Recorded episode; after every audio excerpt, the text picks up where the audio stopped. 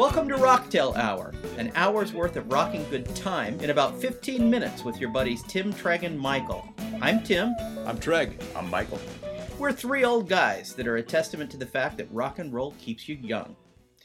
Now, in each Rock Tale Hour, we bring you our favorite stories behind the greatest rock and roll tunes of all times, and other interesting ruminations about the music and the rockers who've inspired us over the years. This particular Rock Tale Hour is sponsored by multivitamins because at our age, if we don't take them, we're in trouble. Treg, why don't you tell us the, the concept for this project? I heard an interview with David Coverdale, which I'm going to talk about in a minute. That was the first time that I really considered how important it was to me to understand the meaning behind a song and how much more meaning that gave to me in the song. That's what inspired this concept of getting together with some good buddies of mine who are also major rock fans to talk about some of the stories behind the, the greatest songs and our favorite songs.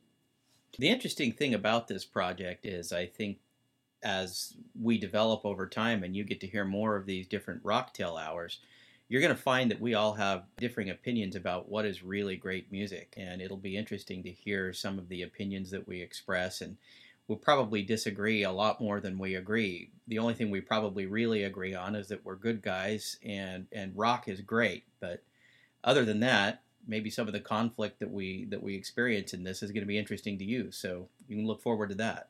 Tim, I'm going to echo that because I, I just wanted to comment right off the bat here that um, the first song that, that Trey's going to talk about is "Here I Go Again" by Whitesnake. And if this is one of the greatest rock and roll songs of all time, then there's a differing of opinions uh, that's going to lead us Well, down this path. Michael and I are on the same page about this. When we first said Whitesnake, I thought, "Who's Whitesnake?" and and then I remembered who Whitesnake was, and I just kind of had to laugh. So we're going to hear the story about this, and and and if it's one of the greatest rock and roll songs of all times, then uh, that's fine. Hey, it's a great song, but at least I, I talked you out of doing Little River Band and Air Supply, Tim. so That's absolutely not true. So anyway, uh, the, the song that really inspired me and that and that that triggered in me an interest in knowing the stories behind songs is "Here I Go Again" by Whitesnake. This was written by David Coverdale. Um, David Coverdale, great rock and roll guitarist from uh, old days. Who was he with? Coverdale is with Deep Purple. Deep Purple. Great music they created. So he went from Deep Purple to Whitesnake. Hey, they were great. Okay, Why are you dissing Whitesnake?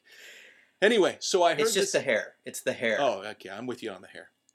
So I, I was listening to the radio one day and I heard an interview with David Coverdale. He said that he was staying in a hotel in Sydney uh, sometime in about 1981 and he received a phone call from his wife and she said she was dumping him. So he sat down and he penned, I'm just another heart in need of rescue, waiting on love's sweet charity, and I'm going to hold on for the rest of my days because I know what it means to walk along the lonely street of dreams. And here I go again on my own. So, Trey, you're telling us this is a Dear John song. Dear John song. Well, and you know the thing that that strikes me is you know you read those lyrics like that, like you're quoting Shakespeare, but then you hear the song, it it doesn't have quite the impact, does it?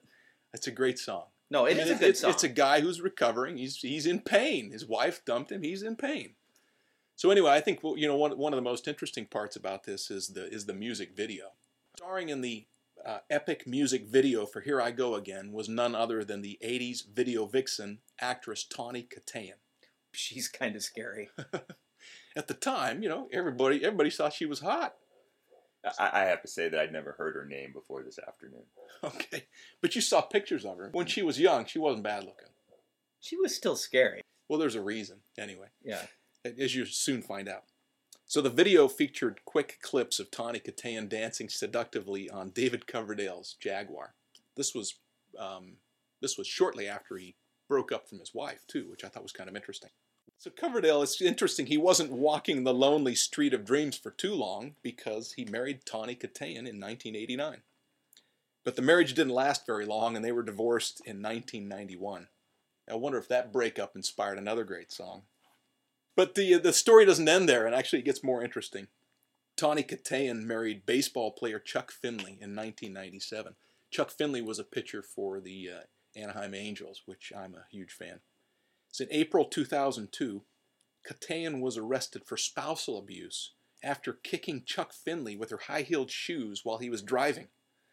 And Finley, of course, filed for divorce soon thereafter. You know, this doesn't surprise me because in some of the research we did, it looks like she's recently been arrested for some felony drug possession. She's got a long rap sheet. Yeah. A short time after Kitaen was arrested, Chuck Finley was playing baseball for the Cleveland Indians. They were playing against the Chicago White Sox.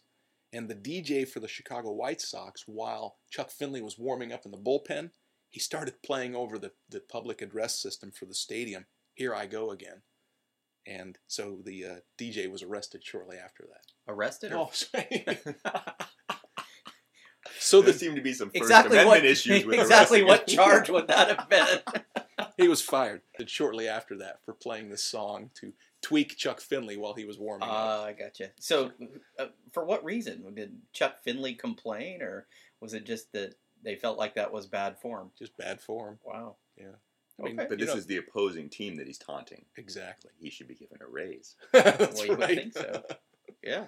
Okay. So I guess it turns out that uh, David Coverdale was pretty fortunate that he divorced Tawny Kitaen when he did, or it, rather than having just a heart in need of rescue, he would have had an arm, a leg, a rib, a knee in, in need of rescue.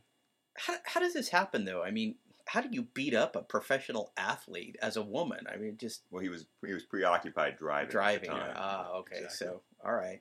I've seen the pictures of him too, and it, it didn't look good. He was he was kind of he was beat up. But how how how ashamed would you be? You're a professional baseball player, and your wife gets arrested for abusing you. Well, Just it- let's clarify for the listening audience: we're not mocking Chuck Finley by any means. nor, nor Sort of. nor are we making light of spousal abuse, but No, it's certainly certainly less embarrassing for him than had he beat her up. That's Absolutely. right. Yes, absolutely. Absolutely. The funny thing, uh, as I was sitting here, is um, the listening audience doesn't know at this point yet, but both Michael and Treg are attorneys, and I was thinking that uh, you know, as we were talking about the whole spousal abuse uh, subject, that we probably ought to put a disclaimer on the website that we in no way endorse it, but I think they've certainly made every effort to absolve us of liability, so I'm feeling much com- much more comfortable now. Nor do we uh, uh, support uh, drug use or alcohol use or women dancing on jaguars or anything else that we talk about. which is yeah mostly you know what you would find in, in rock and roll so yes we don't support any of that well as we promised some good information in a short period of time. This is our first attempt at a rock tale. Let us know if you think you like this or if you think we got it wrong. You're welcome to leave us comments. You can contact us at our website www.rocktalehour.com uh, if you're going to be mean to us, please don't leave those types of comments because we'll just ignore them and we'll mock you behind your back. So if you like what we have to say, then we'll go ahead and take that into consideration and try to incorporate any good ideas into future podcasts. So thanks again and rock on.